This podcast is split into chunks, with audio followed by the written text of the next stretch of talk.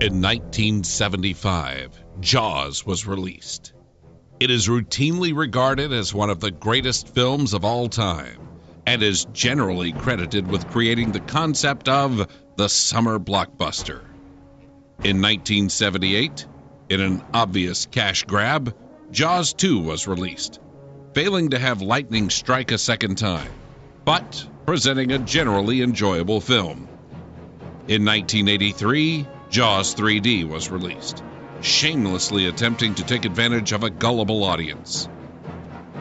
By 1987, there was no pretense of quality as Lorraine Gary and Michael Caine cashed paychecks for sleepwalking through a pointless and incredulous sequel. In 2016, Paul Spataro created Is It Jaws, in which he and a group of rotating guest hosts discuss new and old movies and place them up against the Jaws scale, which ignores some elements of the actual films and sets forth a rating scale. Jaws, an all time great classic film. Jaws 2, an enjoyable film with some flaws but worthy of multiple viewings. Jaws 3, a moderately enjoyable film. And finally, Jaws 4, a bad movie. Please join Paul and his guests as they ask the ever important question Is it Jaws?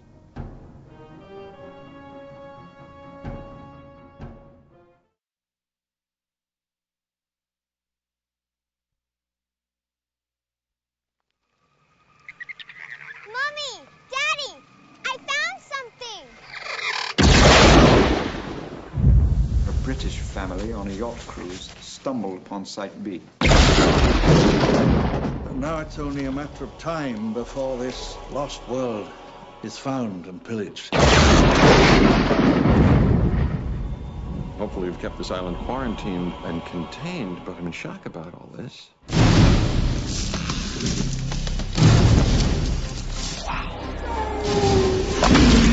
Everything's great! Ooh, ah, that's how it always starts.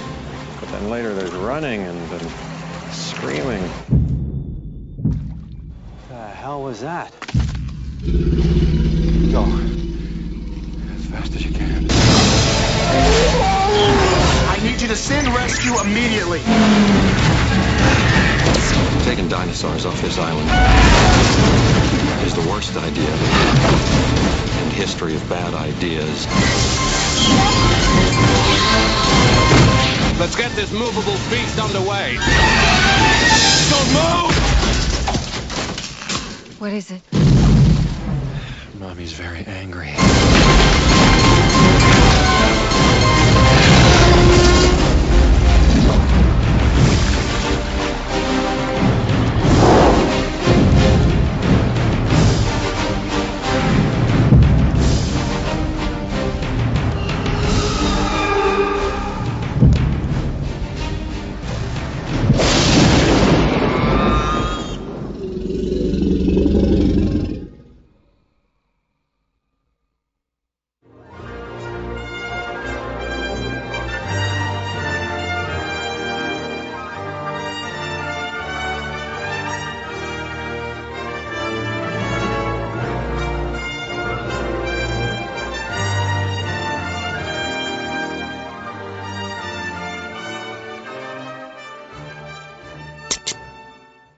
Hey, everybody, and welcome to Is It Jaws, the movie review program. I'm Paul Spataro, and once again, I am joined by my buddy, J. David Weeder.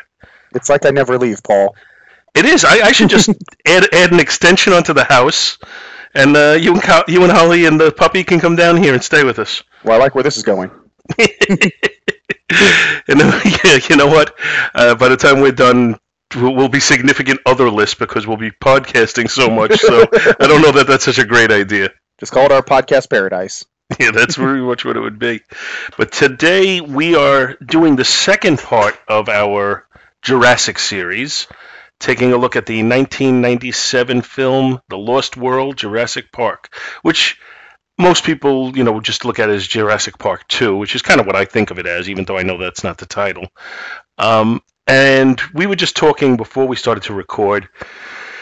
And the reality of it is, this movie makes a liar of me because it's got Steven Spielberg directing it, and it's got giant dinosaurs with great special effects. What's not to love? I always say if you give me a movie with giant dinosaurs, you don't even need a plot because I'm going to be there and I'm going to be ready to go. But I guess that's not quite exactly it. I think you need a little bit better of a plot than this. Mm. Yeah.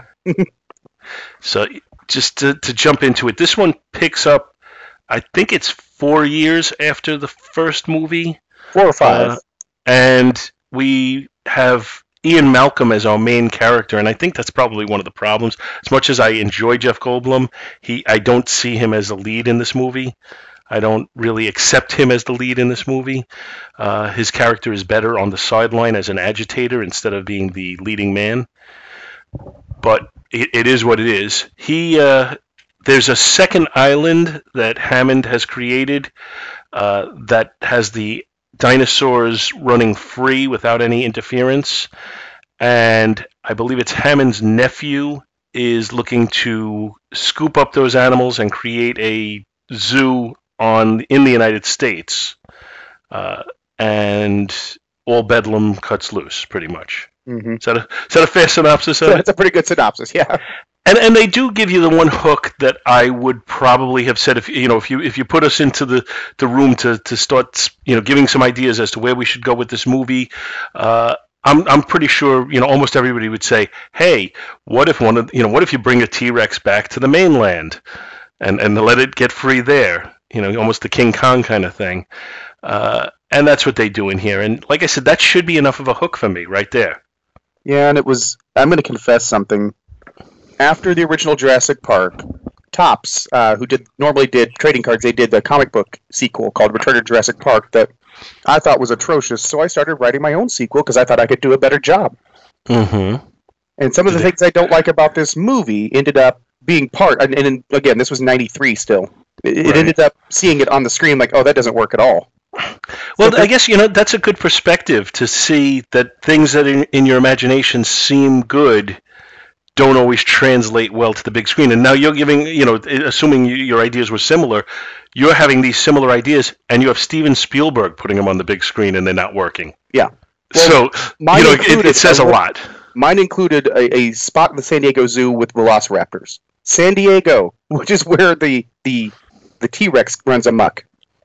I should, I Mhm. should get a co-writing credit for this. you know, you, your problem is you just make these ideas too public without getting any sort of copyright on them.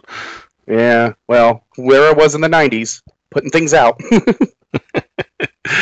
So uh, the first part of this that I'll say doesn't work is I'm not really thrilled with the casting.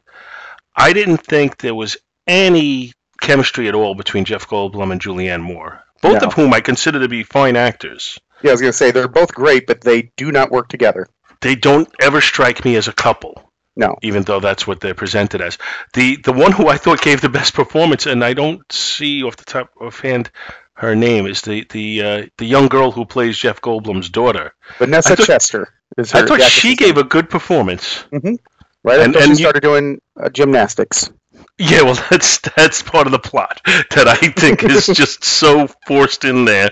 Uh, but eh, we'll, we'll get there in a mo- in a few minutes. Uh, she plays Jeff Goldblum's, I guess, illegitimate daughter, uh, and she sneaks along for the ride to this. Is it Isla Sorba? Yes, Sorna. Sorna. Sorna. And, uh, you know, she's there for Jeff Goldblum to protect, along with Julianne Moore, who really, you know, is, ju- is, is a strong character unto herself and doesn't really need him there to protect her so much. Mm-mm. Um, I'm gonna say one of the first things about this, or one of the things after the casting, that I'm I don't like is it just seemed very convenient when the life-threatening situations would happen that they always seemed to have the time to get out of it, whereas everybody else was, you know, you know, the T Rex is running amok. It's just grabbing people and throwing them. The uh, Velociraptors are just killing, you know, right and left.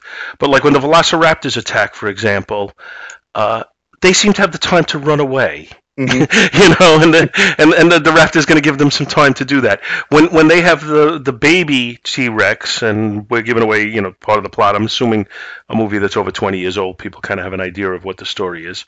When they're running with the baby uh, T Rex, the the full grown T Rex is right behind them. They run through one building, and all of a sudden they have all sorts of time to get to the boat where they're bringing him you know, there's things like that that happen that just don't really make sense. Or even, even as you say, the gymnastics moment. You know, uh, Goldblum's daughter in the movie is supposed to be a gymnastics student, and just as a velociraptor is about to pounce on Ian, uh, she says, "Hey, look over here," and she does like a uh, a flip and a, and a and a swing and kicks him off the uh, edge of this thing that he's on, and he ends up getting impaled there's a, an awful lot of time. First of all, just the fact that she calls out to him and makes him turn around, isn't that giving him a chance to be in a defensive position and maybe ruining what she's trying to do? Yeah, it's. oh man, that was the worst part of this movie. Like in the theater, I distinctly remember going, "Oh God, why is this happening?" I felt like I walked into Gymkata. Yeah. Yes. oh, I understand that reference. Unfortunately. I, I, you know, I never saw that movie, but I did see Coming Attractions, and I just remember that they're they're fighting like in an open area, and there's these stone things that just happen to be like a gym horse that he starts flipping around on. Mm-hmm. Conveniently placed. Yes, and I just thought, oh god, it, it looks like a Saturday Night Live commercial. But wait, this is not a Gymkata episode. Mm-hmm. Um, I'm trying to think of who else I liked in the cast. I kind of like Pete, Pete Postlethwaite as yeah, the gonna, uh, as the main hunter. Mm-hmm. Uh, he he reminded me very much of I can't even remember who the main guy was last time. Who was the the Muldoon. the game yeah. warden Muldoon? I, I thought there was a, a, lot of similarity just in the general presentation of the two, not so much in the appearance, but just the you know the brusque nature and the uh, and and the you know the the competency for the most part. Yeah, and and that actor, I mean, Pete Postlethwaite, you will never see a bad performance. Well, he's no longer with us, but in his repertoire, there's not a bad performance.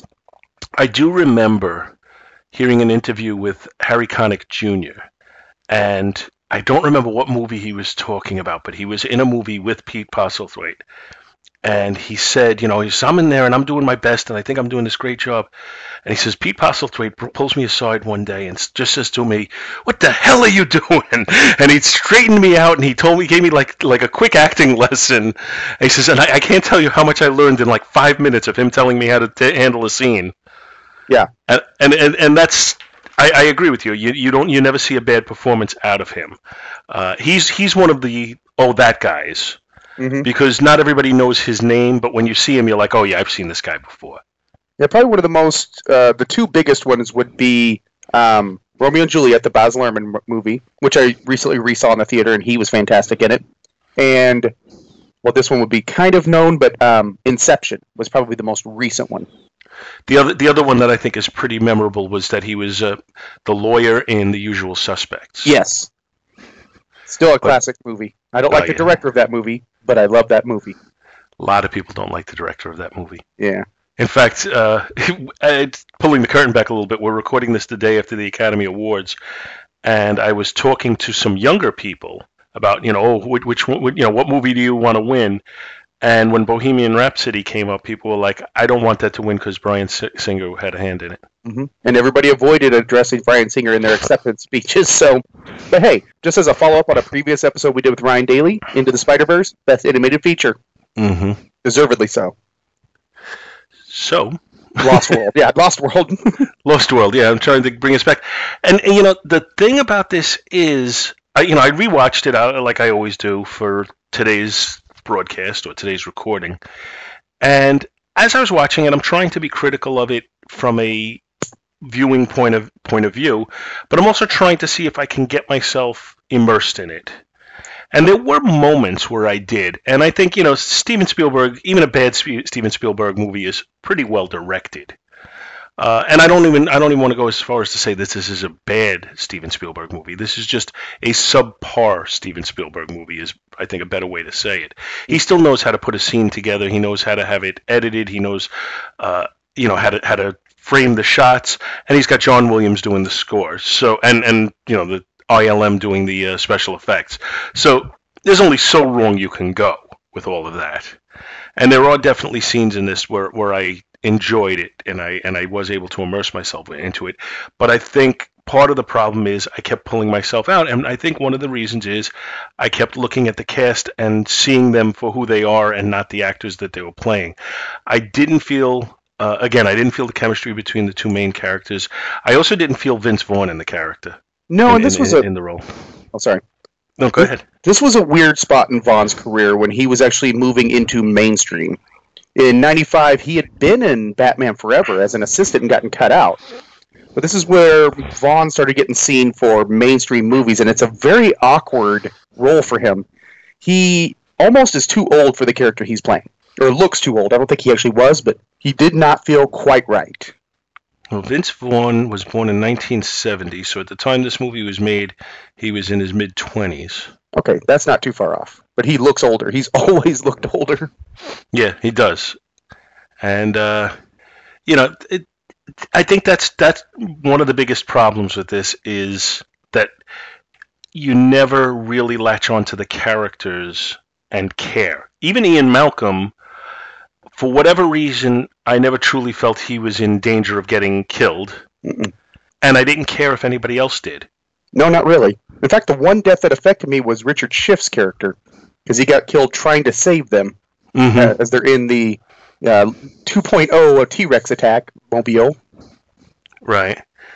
Yeah, and you know the the other thing about it on the p- positive end is, uh, you know, they played a little bit with the special effects.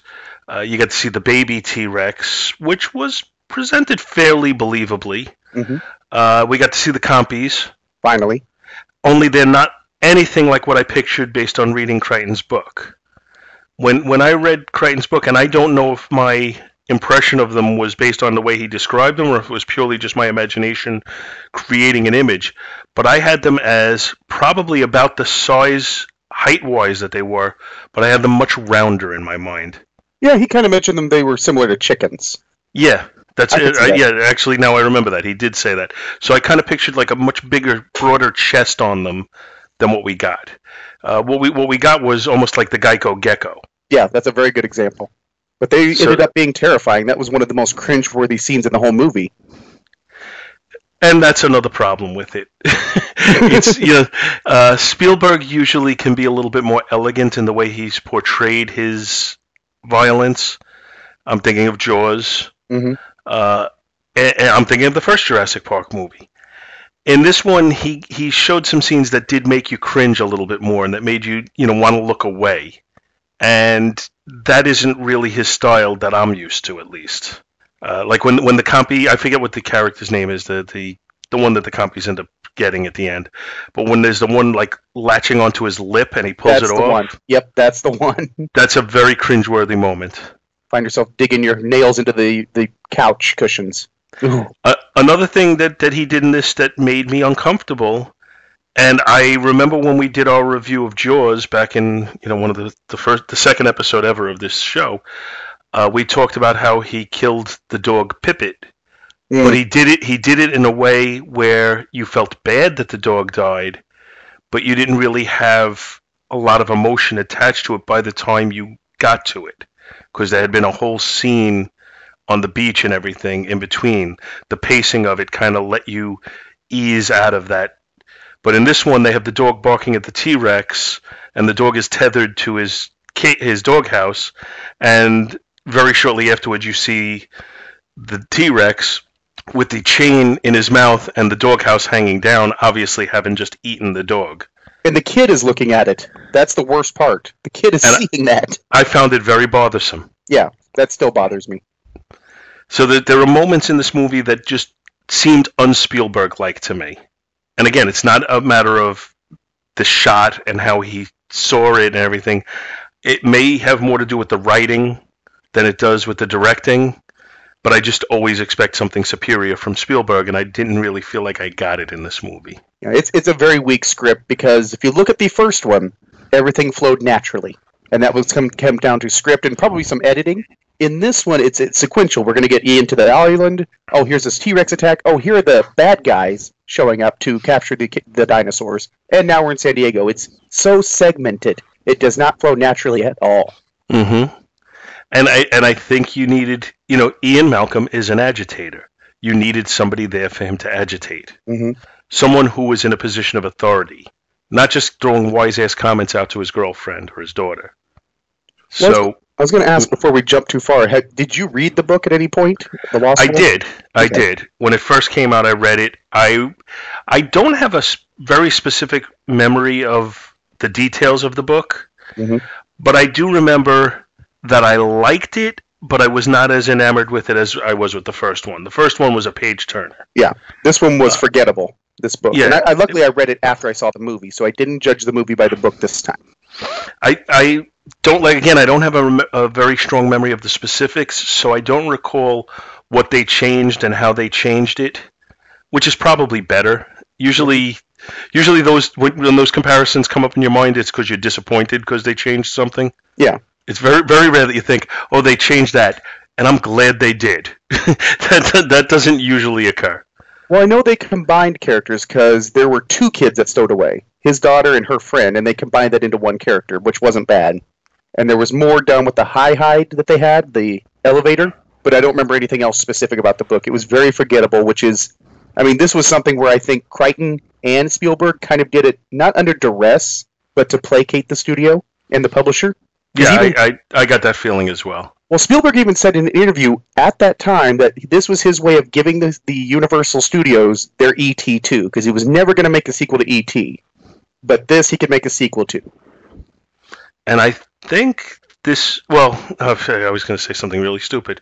I was going to say, I think this is the only sequel he ever did, but then I, the Raiders of the Lost Ark series. Yeah, yeah, I forgot about those two. But it, it, with the exception of that, which I think is almost almost stands as an exception, Mhm. uh, I, I don't think there were any other sequels that he did. I can't think of any. So, uh, and there was, I, I guess there was no question he wasn't coming back for Jurassic Park 3 after this. But, you know, I, I respect the fact that, with the exception of Indiana Jones, who, you know, Indiana Jones is a creation of Lucas and Spielberg and Harrison Ford. I'm going to give them all three credit for turning the character into what they did. Uh, so I, I see that as, as just a, like I said, a, that's an exception. But other than that, I see Spielberg as the type who wants to come in, create something, make something epic, and then turn around and walk away. He doesn't want to get involved with been there, done that. And I think this film is an example of why. Well, he's also, I mean, let's not forget, he's a he's a phenomenal director. He is an artistic director. He's also a commercial director. Not that he directs television commercials or anything like that. He directs movies to sell. It's not all about the art. This is something he wants to put out to, you know, mass media. And he doesn't, I mean, with the exception of the Indiana Jones, which, like you said, it's an exception. This is, I double checked his IMDb. This is the one exception. And it happened to be at that time the highest grossing, the sequel to the highest grossing movie of all time. So I can see where he would be getting a lot of pressure. And he'd be getting a lot of pressure for several movies. This was him acquiescing, and I think we got a muddied project uh, product because of it.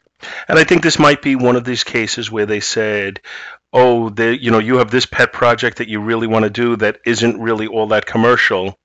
So if you want to do that, do this for us, and then we'll let you do that." Mhm. And whatever that may have been, I, I, I couldn't even tell you in the timeline if if that was. I don't even want to say something because I may be totally wrong. Well, the Uh, next movies in sequence that he had directed was Amistad and Saving Private Ryan. Either one of those could have easily been. Amistad came out shortly after this. I think it could be Amistad might be the because that was not really a big. Uh, there, there wasn't really a big public relations commercial push for that either. No. Whereas Saving Private Ryan, there was. Yeah. Now it could be when they saw the the final the finished product of Saving Private Ryan, they said, "Oh, we got to push this," or it could be that you know that was always intended to be a uh, a big deal. Yeah. Amistad seemed a little smaller in its scope. So that may have been the movie that, that Spielberg wanted to make, if my speculation has any merit whatsoever. Yeah. So we would definitely definitely going out on a limb there because I have no idea if if that's what he was looking for. Uh, this, I guess, in theory, does kind of close out the story. You know that it, it, it opens it up. I like I, said, I, th- I think it's a little forced to all of a sudden say, and it was the same thing in the novel. All of a sudden, oh, there's this second island we didn't tell you about already. Yeah, I was, I that was something I was definitely going to mention.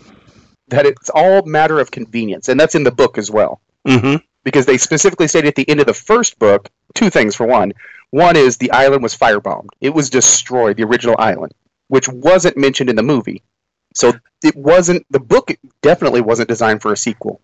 That's also mention in the book that Ian Malcolm had died. Now, luckily, that was secondhand, but he still managed to come back. Yeah. Well, so Hammond died also, so you know he Yeah. he's still he's still alive in this though. but not in the book. In this, yeah, he he he and uh, the two kids made like a cursory appearance, and it felt shoehorned. It felt very shoehorned. Yeah. Well, and, and certainly the kids didn't need to be in this. I guess that's just to show, you know, hey, look, they're alive, they're well, and they seem well adjusted now. You know, they're, they're not, you know, basket cases because of what happened on the first island. No, thankfully, you I would be. no question I would be. In fact, I, I was close to it after watching this movie. so, but I'm, you know, I'm not really sure where else to go with this, only because it's just, you know, it, it feels, it does feel a little forced. Uh, now, that said, the budget was $73 million, and the box office is listed at 618 million. So it certainly didn't hurt for uh, for attendance. No. But I do remember the word of mouth being negative on it. Now this this would be in the you know I guess there was the internet back then, but it wasn't widespread yet. Not to the point where uh, where people would be you know getting word of mouth out through that. It would have just been you know mostly talk. You know this is at an era where there was still newspapers. Yes. And I was talking about that the other day to just go off on a tangent. Do you remember when the newspapers used to have the movie section? Yeah. And it Oh, would yeah. have the, the you'd have the picture from each movie, and then underneath it it would list what theaters it was playing at. and what time, and yeah, and you'd have kind of the grid pattern. Oh yeah, I remember. That's how you. Well, what time? You know, that's how you figure out what you were going to go see. Yeah, I miss I miss that. I don't know. I guess it's just nostalgia because there's really no need for it now, but I miss that. Hmm. Well, you'd buy a paper just to figure out what was playing and when. Mm-hmm. Where, And the, fr- so- and the Friday paper was one of the big ones for me because that's when the new movies would open, and you'd see what the reviews were on them, and you know Mhm. what you wanted to go see. You know, and the multiplex was two theaters. The good old days. Well, you know, just uh, to, to kind of go on a not a, not necessarily a tangent. It's related. I was working at Burger King at the time this movie came out. Well, I wasn't working there. I just loitered there a lot. I'd worked there for a while. I was tight with the crew, so I ate there a lot for free. They had Jurassic Park kids meals, and they also through their music would play the score, which I want to get to in just a second too. But one day on a dare, one of the displays had a giant T-Rex head, cardboard. In busy, you know, dinner rush, just to mess with the manager, I decided I'm going to walk in and walk out with that T Rex. And did. No problems, thinking I'm going to get a call at any moment to bring it back. Come on. Never got a call. I had that thing for years. So uh, I used to have a full on T Rex. I mean, it was a fairly big one, cardboard T Rex head before my girlfriend made me throw it out years later. Uh, you should probably get a good, a good dollar for that on the open market now. Yeah. part of a part of a display. But you mentioned the score. You know, John Williams. You can't go too wrong with John Williams. The negative about the score is it's pretty much the same score as we got in the first movie. No, um, having heard it on the Muzak so much because I worked overnight for a while at Burger King. I was kind of the night janitor there, so I'd hear the Muzak on and on and on. He built on the score a little bit. Yeah, for the most part, there's a base that's the same score. He added some. I don't know how to describe it. More tribal elements, drum elements to it. And I guess that's what we heard during like the hunting scenes. Mm-hmm. So yeah, he added to it. It's not. It doesn't break the bank. I mean, all the Jurassic Park and Jurassic World movies use the same base theme, but he did try to do something different. Do I think that was completely successful? To me, no. It didn't have that same feeling, but I appreciate that he did try to add to it. All right. Well, we'll give him credit for that. And the guy is a master. So I just, you know, I know he was going around doing some uh, some concerts, and I didn't, I didn't get to see him whenever it was that he was in New York because whenever that was was before I realized he, it, I, he that he was doing it. So I hadn't been looking for him. But if that if I if that ever came around again, I think I'd go see that in a heartbeat. Yeah. Otherwise, I mean, someday we're gonna. I mean, we're not gonna have him. It's gonna be terrible. Yeah. You'd regret exactly. And that's that's why if the chance comes up, I want to see it when I can. And what I do like about it, and again, this is off to a little tangent, but I only have so much to say about this movie. Um, when we were at Universal Studios the last time, I was pointing out to my children the John Williams themes. We were by the Jurassic Park area, we were by the Harry Potter area, we were by I can I'm trying to think of what else there was. There were a few things there. King Uh, Kong. Did he did King Kong? No, you. Uh, oh, I see. You were talking about the music. I thought you were talking Yeah. about the area you were in. But yeah, you go from. No, I was talking about the different John Williams themes. We were at- by E.T., uh, and I, I was pointing out to them the the different John Williams themes, and I mentioned that he does these concerts. And both my kids, who were obviously significantly younger, were uh, saying, "Oh yeah, we'd, we'd love to go see that." Oh man. Which I just I just like that younger people could have that appreciation. yeah, me too. I was. I was afraid where this story was going. They'd, they'd be like, "Who? Oh, that would kill No, me." when, when I when I started rattling off the movies, and I mentioned you know those, and I mentioned Raiders of the Lost Ark, and I mentioned Star Wars, and I mentioned uh, Superman, and they were like, "Oh yeah, we would definitely want to go see that," because Mhm. they know all those. You know, just about anybody who loves movies knows those themes. yeah. Oh, so yeah. you, you definitely appreciate you know what when when it comes up and you hear it. And it, and it fills you with those images. And I think during the concert, they'd actually have a movie screen behind them, and they were showing images from whatever movie score he was playing. So that would be, you know, kind of cool too. But again, I digress. And I'm going to just take us right to the to the Yeah. question now. I think, I think you've nailed it on the head that we just don't have a lot to say on this. No, one. I, I really, honestly, I don't. I don't have that much to give you on this one because I don't think the movie gave me that much to talk about. Yeah. I think that's the problem. Uh, but is it Jaws? It's not Jaws. I would put it at a mid-level Jaws three. All right, we're, we're pretty much in agreement. My thought process was there were moments when I was able to immerse myself in it and enjoy it, so it's not a bad movie, but it's not a movie that I would ever seek out. When when I watch the Jurassic Park, when I'm in a Jurassic Park mood, I generally go to the first one. And not to spoil what my reviews are going forward, I'm much quicker to go to Jaws to Jaws to Jurassic Park 3 Mhm. or Jurassic World than I am to this. Yeah, I'm in the same boat, but yeah, I don't want to spoil too much because we're going to be discussing those down the road in a, Yes, in a very just to tease it in a very neat way. and I'm going to leave it at that. Mhm. uh, yeah, you and and you know more to come on that, but uh, we wanted to get we wanted to do this one before we get to those because we wanted to do them in sequence, and I uh, you know I wasn't that really excited about pulling this out and watching it again. Again, that said, there were moments in it I really enjoyed. I didn't mind Jeff Goldblum's performance. I thought the some of the special effects were well done. I thought some of the action sequences were well done, but the story that knitted it together wasn't very strong. Mm-hmm. And it does go against what I said because I said you don't need a strong story if you're giving me giant dinosaurs and they're running on the screen looking real. I said that's all I need, but I was wrong. I was wrong. Well, I think what's worst about this movie is it is so mundane that I I don't want to tear it apart because it's not that terrible, but I don't want to praise it because it's very not that good. It's so middle of the road, and that's not a that's not a Steven Spielberg film. Middle of the road is not something you ascribe to Steven Spielberg. Now that you know, I mean, to be fair, he's had movies that were less than terrific. Mhm. Uh, I you know I remember 1941 came out and that got kind of panned. I think that's unfairly ridiculed. I don't think it's nearly as bad as people make it out to be. I think bad Steven Spielberg isn't a bad movie. I think bad Steven Spielberg is a forgettable movie. Mm. Uh, I think of the movie Always with Richard was- Dreyfuss and Holly Hunter. I thought it was forgettable. Uh, it's weird that we went to the exact same movie. that's telling. hmm So you know, again, you know, there's there's levels to different creators, and I think the worst Steven Spielberg could get is Jaws three. I don't think I don't think he's capable of making a Jaws four. No. Oh no. But I'm gonna just we're gonna we have a fairly short episode here, uh, and I'm gonna call it a, a day on that. I'm gonna thank you for coming down, Dave, and discussing this one with me. Well, thank you for having Uh, me. we will, as Dave mentioned, we will be doing Jurassic Park three and uh, Jurassic World, uh, but a little in a little bit of a different format when the time comes, and you'll see. So hopefully you look forward to that because I I know know I I am. Yeah. Me too.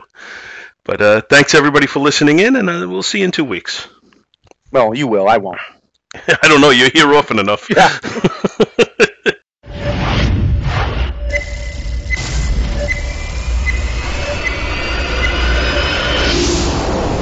How's this? Is this on? Can you hear me? It's on. Ah, hello, hello. If you can hear me, congratulations. Way to go. Way to go. You made it through. You made it through. You spent all that time, and now you're done. You did. That's quite an achievement. My, my gosh, you, you looked a 20-foot carnivore right in the eye, and you've lived to tell about it? Well, you are something. Thank you. Thank you for, for sticking with it, for not giving up. That is really something. Now, you know what you should do? turn the thing off, for, for, for heaven's sakes, and go outside. You know, breathe the air, take a walk, call a member of the opposite sex. You know what I'm talking about. You know, you have a whole life, life out there. Get the stink blown off you. Just, just go. Go, really. Turn off. You. I mean, really. What was that? Hello, hello. Okay, I go, I go.